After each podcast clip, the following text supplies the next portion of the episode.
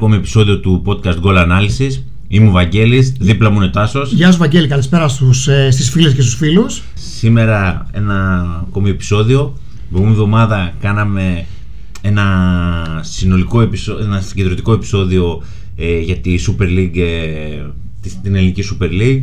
Είδαμε τα θετικά και τα αρνητικά όλων των ομάδων και τώρα θα κάνουμε ένα ακόμη παρόμοιο όταν θα τελειώσουν τα play-off και τα play-out. Ναι. Για να δούμε πάλι τι βελτιώσανε ή τι χαλάσαν αυτές οι ομάδες εισαγωγικά. Ε, σήμερα έχουμε δύο πολύ ωραία παιχνίδια. Έχουμε το παιχνίδι, νομίζω, όλου του Σαββατοκύριακου, το Real Barcelona, το El Clásico. Τρομερή νίκη της Barcelona, 0-4, επιβλητική και νομίζω πολλά στατιστικά αλλά και πολλές φάσεις που είδαμε μας δείχνουν ότι το σκόρ ήταν πολύ μικρό. Και έχουμε και το ΑΕΚ PAOK 0-1, διπλό του PAOK μέσα στην Αθήνα. Νομίζω ότι έχει πάρει τον αέρα της ΑΕΚ. Ναι. 13 αγώνες νομίζω έχει να κερδίσει η ΑΕΚ το ΠΑΟΚ. Ναι, και η τελευταία νίκη της ΑΕΚ ήταν σε ένα παιχνίδι σε playoff που στην ουσία ήταν και ψηλοαδιάφορο δηλαδή για τις δύο ομάδες. Ε, ναι, της έχει πάρει τον αέρα. Καλός ή κακός, αυτή είναι η αλήθεια. Α ξεκινήσουμε με το Barcelona Real. Ναι, ναι. Ωραία, για να αφήσουμε το ελληνικό για το τέλος. Να δούμε λίγο κάποια πράγματα που είδαμε στη, στη Μαδρίτη. Ένα πρώτο σχόλιο, μια, πολύ, μια με επιβλητική νίκη εκτός του σκορ όπως είπες θα τα δούμε και θα μας τα πεις κιόλας Βαγγέλη εκτός του σκορ και των ευκαιριών και νομίζω ε, μια επικράτηση και σε τακτικό κομμάτι σημαντική. Συμφωνώ και θα κλέψω και μια δήλωση του Μπομεγιάνγκ. Νομίζω ότι η Μπαρσελόνα μπαίνει σε νέα εποχή. Εποχή τσαβη ε, που πλέον δεν είναι η Μπαρσελόνα που βλέπαμε το τελευταίο 1,5 χρόνο μπορώ να πω αρχίζει να έχει τη δικιά της ταυτότητα οι παίκτες αρχίζουν να το ευχαριστιούνται ε, ο κόσμος θέλει να δει την Μπαρσελόνα και νομίζω ότι θα ξαναδούμε πάλι μια Μπαρσελόνα αυτών που είχαμε συνηθίσει τα προηγούμενα χρόνια δεν θα είναι σίγουρα αυτή η πυρομάδα με Μέση, Σουάρες, Νεϊμάρ, Τσάβι, Μπούσκες, όλους αυτούς ε, ή και πιο πίσω με τον Ροναλντίνιο. Αλλά σίγουρα πιστεύω ότι θα είναι μια υπολογίσιμη δύναμη και ίσως να αρχίσει ενωμένης να το κάνει και με το Europa που. Είναι ευκαιρία. Είναι ευκαιρία. Έχει και καλό μονοπάτι. Ισχύει και καλό momentum. Και στην κληρώση. Ωραία. Πάμε να δούμε τι είδαμε. Ναι, ας ξεκινήσουμε από τη Real. Η Real παρατάχθηκε με ένα 4-3-3 όταν είδαμε το γράφημα με το που παίζει ο Μόντριτ, λέμε ίσως είναι λάθος, αλλά πραγματικά ήταν center Ο Αντσελότη κάτι είχε στο μυαλό του, έτσι πως το μετέφρασα εγώ, ότι ουσιαστικά θα είναι ο παίχτης που θα βγαίνει για να ζητήσει την μπάλα σαν έξτρα ε, ε, επιλογή για τους παίχτες που θέλανε να, να, να, να χτίσουν το παιχνίδι. Όμως ε, κάνοντας αυτό θεώρησε ότι τα extreme, δηλαδή Βινίσιους και Ροντρίγκο, και Ροντρίγκο θα συγκλίναν, θα παίρναν δηλαδή τον, τον άτυπο ρόλο του Φορ ή και οι δύο ή ένας από τους δύο. Αυτό το διάβασε πολύ σωστά η Μπαρτσελώνα και συγκεκριμένα ο Τσάβη ανέθεσε να μαρκάρει τον Μόντριτς ο καλύτερος αμυντικός στο, στο κέντρο που είναι ο Μπούσκετς και γι' αυτό είδαμε ότι ήταν πολύ έξω από τα νερά του Μόντριτς. Και ο πιο έμπειρος μαζί με τον ε, Πικέ στην Παρσελόνα.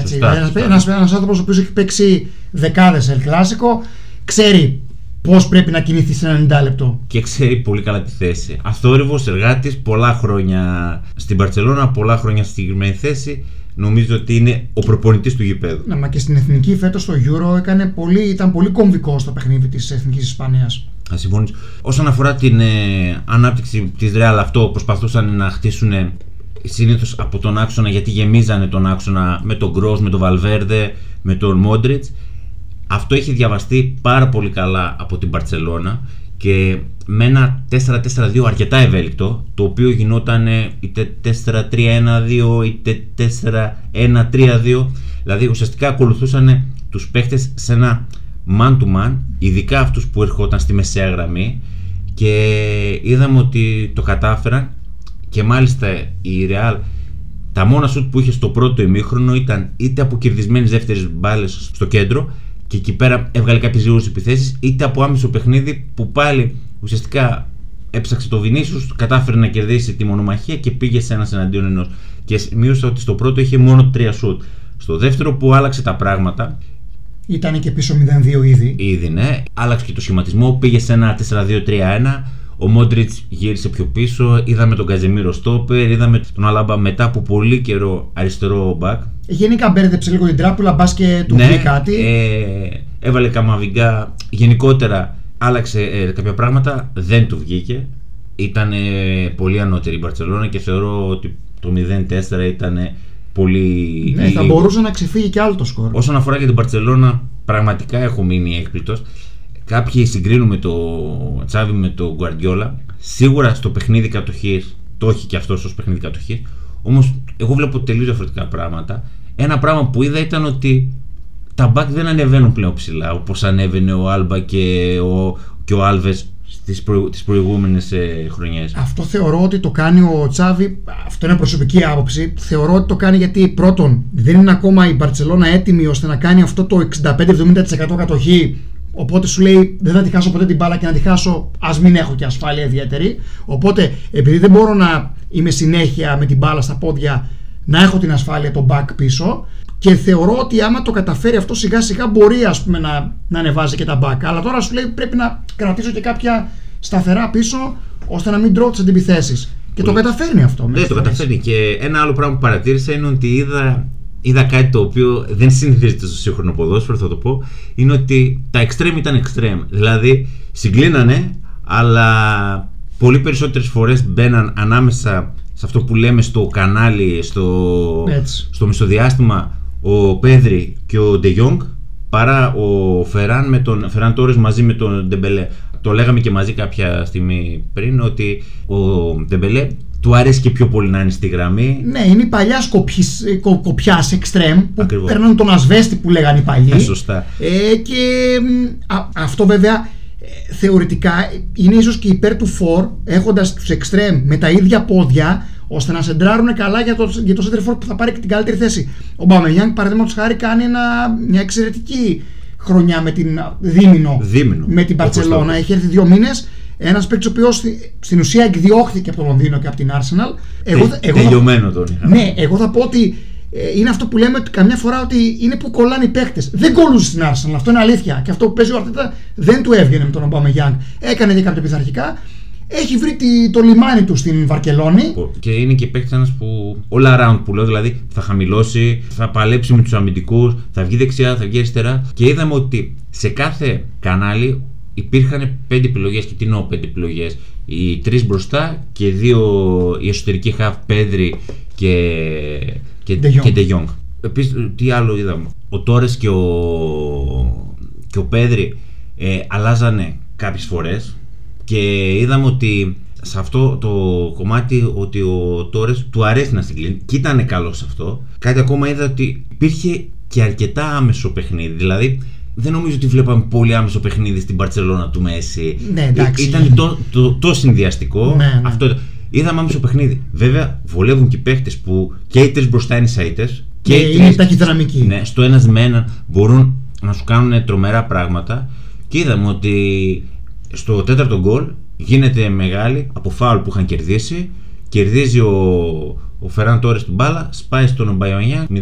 Θέλω να πω ότι δεν έχει το ταμπού και το κόμπλεξ. Το θέμα είναι να μπει η μπάλα στο δίκτυο και το κάνει με πολλούς και παλιούς τρόπους. Προσωπικά εμένα μου άρεσε. Δεν ξέρω αν έχεις κάτι να σχολιάσεις με αυτό. Όχι, το μόνο που μπορώ να σχολιάσω για τη Real είναι ότι αυτό που πήγε να κάνει στην ανάπτυξή της, ε, κατεβάζοντας τον, τον Μόντριτ να, να, να πιβοτάρει εκεί με τον Γκρό και τους άλλους δυο, τον Βαλβέρδε και τον Καζεμίρο, το οποίο το έκανε και στη φάση άμυνας με το 4-4-2 το τετράγωνο για να κόψει το εσωτερικό διάδρομο και να δώσει τη, την μπάλα στις πλευρές της Μπαρσελόνα. Δεν της βγήκε καθόλου το κολπάκι, το τρικάκι ε, όταν κατέβαινε ο Κρό και ο, Μόντριτ, ο Μόντριτς κυρίως που φαινόταν ως ψεύτικο εννιάρι, όταν έμπαινε ο Ροντρίγκο να πάρει τη θέση του Φορ. Ε, το κλείσαν πολύ καλά η της Μπαρσελόνα. Δηλαδή, ο Ροντρίγκο είναι ένας παίκτης ο οποίος θέλει Και όταν εγκλωβίστηκε εκεί μέσα στα στόπερ, ε, χάθηκε στην ουσία. Το χειρότερο του. Ναι, δεν, έχει, δεν μπορεί να, πάρει, να μπει στα παπούτσια του Μπενζεμά. Ο Ατζελότη είχε, είχε να, να πω ότι είχε επιλογή να βάλει σεντερφόρ το Γιώβιτς. Σωστά. Αλλά δεν τον θεωρεί ότι είναι. Ε, Επιπέδου, ναι, ναι, είχε δηλαδή ε, λύσει σεντερφόρ. Δεν είναι ότι είχε ξέμεινα από φόρ. Όσον... Επέλεξε να μην τον βάλει. Ναι. Και όσον αφορά τον Αντσελότη, θεωρώ ότι ιτήθηκε και λίγο και από τη σκέψη του γιατί κάτι είχε στο μυαλό του, δεν του βγήκε, μετά χάθηκε Το προδίδουν και λίγο οι αλλαγές που έκανε στο δεύτερο ημίχρονο, δηλαδή που είδαμε παίκτες που δεν είναι στη θέση τους στη φυσική. Προφανώς δεν είχε και το άγκο το βαθμολογικό. Η Μπαρσελόνα είναι 12 πόντους πίσω, με μάτς λιγότερο, στην καλύτερη 9. Δηλαδή η Real έχει καθαρίσει το πρωτάθλημα, καλός ή κακός. Επίσης, να κάνω μια αμνία για τον ε, De Jong. Η κινήση του στα μεσοδιαστήματα και το πώς υποστήριζε τον, ε, όταν έφτιανε μπάλα στον Ομπαμεγιάνγκ ή όταν είχε την μπάλα ο Μπούσκετς ή κάποιο στόπερ ή κάποιο μπακ, η κινήση στα διαστήματα να ελευθερωθεί και να πάρει την μπάλα, θεωρώ ότι είναι ε, σεμιναριακού τύπου. Πρέπει να γίνει βίντεο για να το δείξουμε. Δεν μπορούμε να το δείξουμε από Ναι, εντάξει, ναι, δεν λέγονται αυτά. Ε, αλλά θεωρώ ότι μέτρησε πάρα πολύ. Έχει ανεβάσει πάρα πολύ και τους παίκτες ο Τσάβη. Ισχύει, ισχύει. Γιατί οι ίδιοι παίκτες ήταν και με κούμαρα, δεν νομίζω ότι. Ναι, ναι. Και ένα τελευταίο σχόλιο είναι ότι και οι αλλαγές που μπήκαν πραγματικά ήταν σαν να, μην, σαν να παίζαν βασική. Ναι, ναι, ναι. Είτε Ντεπάι, είτε Τραωρέ. Αυτά. Δεν νομίζω ότι έχουμε κάτι για το El Clásico. Όχι, νομίζω το, το ξεψαχνίσαμε αρκετά. Ακριβώς. Το ευχαριστηθήκαμε και όλους όσοι το είδαμε. Ωραία. Πάμε στο άλλο El Clásico, το ελληνικό, ας πούμε. Ε, το δικεφάλο. το δικεφάλο. Ναι, ήταν στην ουσία δύο ώρες πριν. Γιατί Κυριακή ναι. βράδυ και το, το Ισπανικό, Κυριακή απόγευμα το, το τέρμπι στην Αθήνα, στο ΑΚΑ.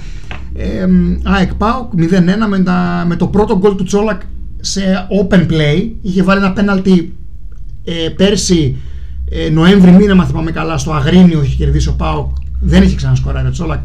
Έγινε και αυτό, σκοράρε και ο Τσόλακ. Ε, ωραίο τελείωμα. Παρεμπιπτόντως, δεν ξέρω μα. Το ε, Πολύ ωραίο τελείωμα. Ε, νομίζω ότι είδαμε ένα παιχνίδι το οποίο έμοιαζε πάρα πολύ με το μάτς πρωταθλήματος που έληξε ένα-ένα που είχε μείνει ο Πάοκ νωρίς με 10 παίκτες.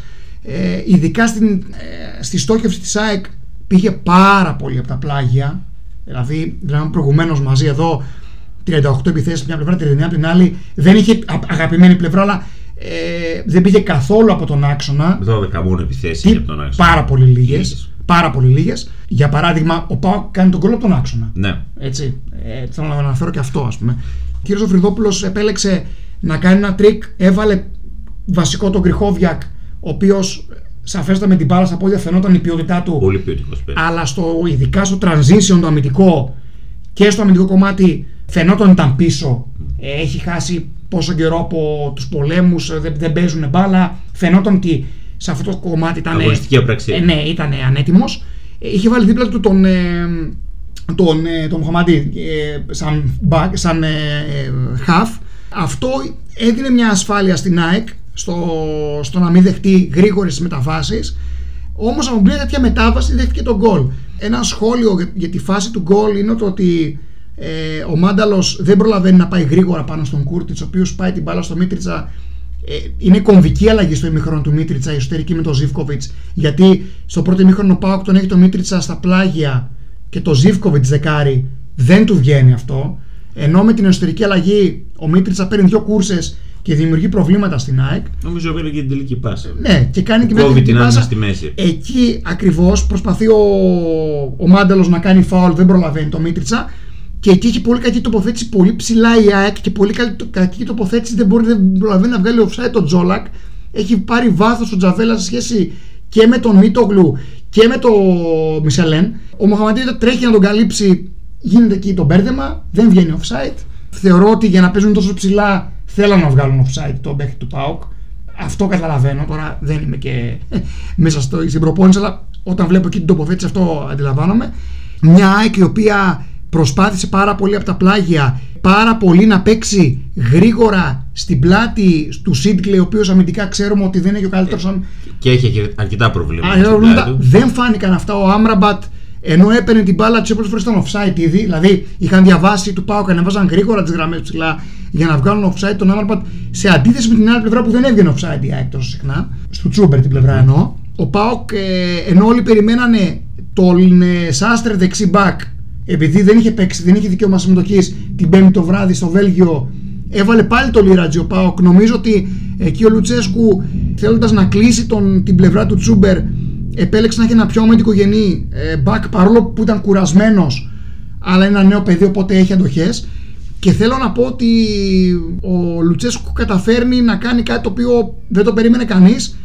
Θεωρώ ότι είναι το πιο καλό τακτικά παιχνίδι του Ζαμπά τον τελευταίο χρόνο στον Πάοκ. Δηλαδή έχει βοηθήσει πάρα πολύ το Λιρατζή στη, στο αμυντικό κομμάτι. και στην ουσία ε, ε, βραχικυκλώνει τον, τον Τσούμπερ ε, στο να δημιουργήσει κάτι δύσκολο στην άμυνα του, του ΠΑΟΚ. Εντάξει, σίγουρα όσο καλός και να είναι ο Λίρετ στο αμυντικό κομμάτι, ο Τσούμπερ είναι ο καλύτερος εξτρέμ του πρωταθλήματος. Ναι. Ο καλύτερος εξτρέμ. Και το λένε και αριθμοί, δεν είναι μόνο προσωπική μας άποψη. Οπότε σίγουρα θα χρειαζόταν τη βοήθεια. Ναι. Και, και λέγαμε για τον για το Ζαμπά ότι είναι πολύ άτακτος όσον αφορά αυτό το κομμάτι. Στο τακτικό κομμάτι, φυσικά είναι πολύ απίθανο. Αλλά όντως στο συγκεκριμένο παιχνίδι ίσως έγινε ατομικό φροντιστήριο εισαγωγικά για να Ναι. μπορέσει να υποστηρίξει τον συμπέχτη του. Έχει τώρα γενικά και με τα Γιάννα που κέρδισε ο Πάοκ έχει κάνει την assist. Και εκεί είναι τακτικά καλό. Δηλαδή φαίνεται ότι μάλλον τον έχει βάλει σε έναν δρόμο σωστό τακτικά ο, ο Λουτσέσκου. Αυτό που ο Πάοκ κατάφερε και μ, έκανε παρόλο που δεν είχε πολύ ψηλά την άμυνά του και το pressing λογικό, δεν το κάνει έτσι κι αλλιώς. Ήταν και, είχε και πολλά λεπτά από την, ε, το Βέλγιο τρεις μέρες πριν. Όποτε κατέβαινε να πάρει την μπάλα ο Κρυχόβιακ, ο οποίος ξέρουμε ότι άμα γυρίσει είναι πάρα πολύ ποιοτικός, δεν του δίναν ποτέ την μπάσα το, το- το μέτωπο. Έβγαινε πάντα ο Κούρτιτς πάνω του τον ε, μαρκάρι. Και αν δεν ήταν ο Κούρτιτς, ήταν ο Τσιγκάρας. Συνήθως βέβαια ο Κούρτιτς τον αναλάμβανε αυτό, στο να, να, να κόψει αυτή την μπάσα. Οπότε η μπάλα πήγαινε πλάγια, πο- πολύ από τον Μισελέν και από τον Άμραμπατ. Πήγαν να βγουν στην αρχίδικα του αγώνα, βγήκαν κάποιοι συνδυασμοί. Το διάβασε καλά ο Πάοκ, μετά ανέβασε τη γραμμή για να βγάζει offside. Και η ΑΕΚ ε, έκανε πάρα πολλές έντρες. Νομίζω προηγουμένως το λέγαμε έκανε 25 έντρες, αν δεν κάνω λάθος. Έχω 25 σέντρε, εκ των οποίων μόνο οι τρεις κατέληξαν Ναι, στο κεφάλι. ο γκασο και Βαρέλα σε αυτό το κομμάτι ξέρουμε Εντάξει, ότι είναι η- πολύ δυνατή. Θα μου πεις τώρα, όταν επιτίθεσαι και από τα πλάγια, η επιλογή που έχεις ή θα κλείσει μέσα ή θα κάνεις έντρα. Και ε, αυτό που λέγαμε και πριν που είπες και τώρα, ότι η Ίγκρανσον και, και, Βα- και Βαρέλα είναι πραγματικά το παιχνίδι τους. Ναι, και- και ένας Βαρέλα ο οποίος να πούμε ότι είναι και ενεργός. Στην ουσία είναι ξένο σώμα στον Πάοκ και Σωστά. απλά έπαιξε λόγω του ότι ε, ο Μιχάη απουσίαζε λόγω ίωσης και ο Μιχαηλίδης έχει πάθει το παιδί ρηξιαστών. Οπότε αναγκαστικά και μόνο ξαναμπήκε να παιξει Και φαινόταν λες και δεν είχε αυτή την απραξία των, Ναι, ναι, ναι. των 2-2,5 μηνών. Κάποια στιγμή η ΑΕΚ στο τέλ- προς το τέλος έβαλε και τον Ασαριφάντη να παίξει 4-4-2. Δεν, δεν έφτανε όμως καν να σεντράρει στο τέλος. Δηλαδή δεν, έμεινε και λίγο από βενζίνη, να το πω έτσι λαϊκά. Νομίζω ότι ο Κρυχόβιακ ξεχω, ξεχώριζε όταν έπαιρνε την μπάλα. Και Είναι θα βέβαια- ξεχωρίσει κιόλας. και θα ξεχωρίσει όσα μάτς παίξει. Ναι. Α, αλλά αυτό με το, το συζητήσαμε και μαζί στο αμυντικό κομμάτι, ειδικά στη μετάβαση. Είπαμε, υπάρχει αγωνιστική απραξία. Δεν έχει και δύο εβδομάδες ο άνθρωπος Όχι, όχι, όχι, στην ομάδα. ναι. Οπότε σιγά σιγά θα μάθει και, Και την έκατσε ομάδα. 90 λεπτά, δηλαδή ε, δεν, Ναι. δεν βγήκε καθόλου αλλαγή. Ε, και εντάξει, είναι και 32-33, δεν είναι και μικρός. Σωστό. Το σχόλιο μου είναι ότι ο Πάου προσέχει που αντιμετωπίζει τα παιχνίδια μέσα στο ΆΚΑ του έχει βγει φέτος. Ναι. Δηλαδή πάμε, περιμένουμε, σφιχτά την άμυνά μας, κάτι θα βγει μπροστά και πάντα κάτι βγαίνει μπροστά. Αυτό νομίζω ότι είναι που βοηθάει πολύ την, ε, τον Λουτσέσκου είναι ότι έχει αρκετές επιλογές και μεσοπιφυτικά. Δηλαδή δεν έπαιζε ο Ακπομ, μπήκε ο Τσόλα και έβαλε γκολ. Ε, δεν παίζει ο Ζήφκοβιτς, μπαίνει ο Μίτριτσα, κάνει assist. Ο Ζαμπά έκανε με τα Γιάννη assist. Δηλαδή παίρνει πράγματα πλέον και από παίχτε που δεν τους είχε ε, στην μπροστά γραμμή, ε, σε πρώτο πλάνο. Κοίτα, τώρα είναι και επιτακτικό αυτό από τη στιγμή που πλέον συνεχίζει και στην Ευρώπη, έχει φτάσει Μάρτιος και συνεχίζει στην Ευρώπη. Πάρα πολλά παιχνίδια για τους παίχτε. Πρέπει να ανοίξει το rotation. Το πρωτάθλημα, εντάξει, δυστυχώς ευτυχώς έχει χαθεί. Εντάξει, μόνο μαθ- μαθηματικές ελπίδες υπάρχουν, αλλά όλοι το ξέρουμε ότι είναι ουσια- δύσκολο να το χάσει ο Ολυμπιακός. Ουσιαστικά ο Ολυμπιακός είναι πρωταθλητής. Μπράβο. Ε, οπότε τι κάνει, ξεκουράζει την ομάδα του και καλά κάνει για να, για να έχει την ελπίδα και τα πόδια, τα φρέσκα πόδια να κυνηγήσει κάτι περισσότερο στην Ευρώπη. Ναι. Και στο κύπελο, γιατί και το κύπελο υπάρχει. Ε, σίγουρα, ναι. Αυτ- αυτοί οι δύο είναι, πιστεύω, οι ουσιαστικοί στόχοι του ΠΑΟΚ. Και τους κρατάει και το θετικό με τον Πάοκ είναι ότι κρατάει όλους τους παίκτες ενεργούς. Δηλαδή δεν υπάρχει παίκτης που να είναι στη 18-20 και να λες αυτός παίζει 10 λεπτά ένα τρία μάτς. Όλοι έχουν ενεργό ρόλο στη 18-20 του ΠΑΟΚ θα παίξουν δηλαδή ένας δεν θα παίξει στο πρωτάθλημα θα παίξει στο, στην Ευρώπη. Και, και μένουν και σε γρήγορση γιατί πλέον ό,τι παιχνίδι έχει είτε στην Ελλάδα είτε στην Ευρώπη είναι απέναντι σε καλές ομάδες. Ε, σωστό. Δηλαδή, το είδαμε ότι με τα Γιάννα σοφάρισε το 90. Ε, Ναι, ε, κέρδισε σοφάρι- το 90. κέρδισε το 90. Ναι, συγγνώμη. ναι, ναι. Δηλαδή, οι ομάδες που αντιμετωπίζει πλέον είναι μόνο ποιοτικές. Οπότε όλοι είναι σε γρήγορση και όλοι μένουν σε.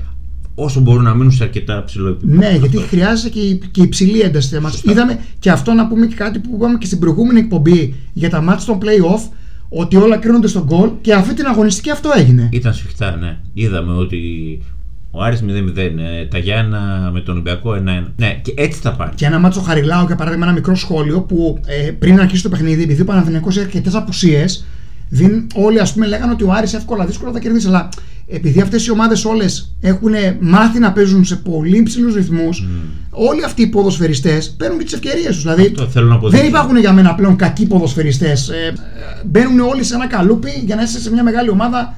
Ε, πρέπει να αποδείξεις ότι ακόμα και για τον πάγκο πρέπει να είσαι εκεί. Και όλα κρίνονται στο, στο γκολ. Στις λεπτομέρειες. Αυτά νομίζω λίγο πολύ. Επίσης να πω ότι στη σελίδα στο facebook στο Goal Analysis. Μπαίνετε, κάνετε εγγραφή, ανεβάζουμε κάθε μέρα πραγματάκια.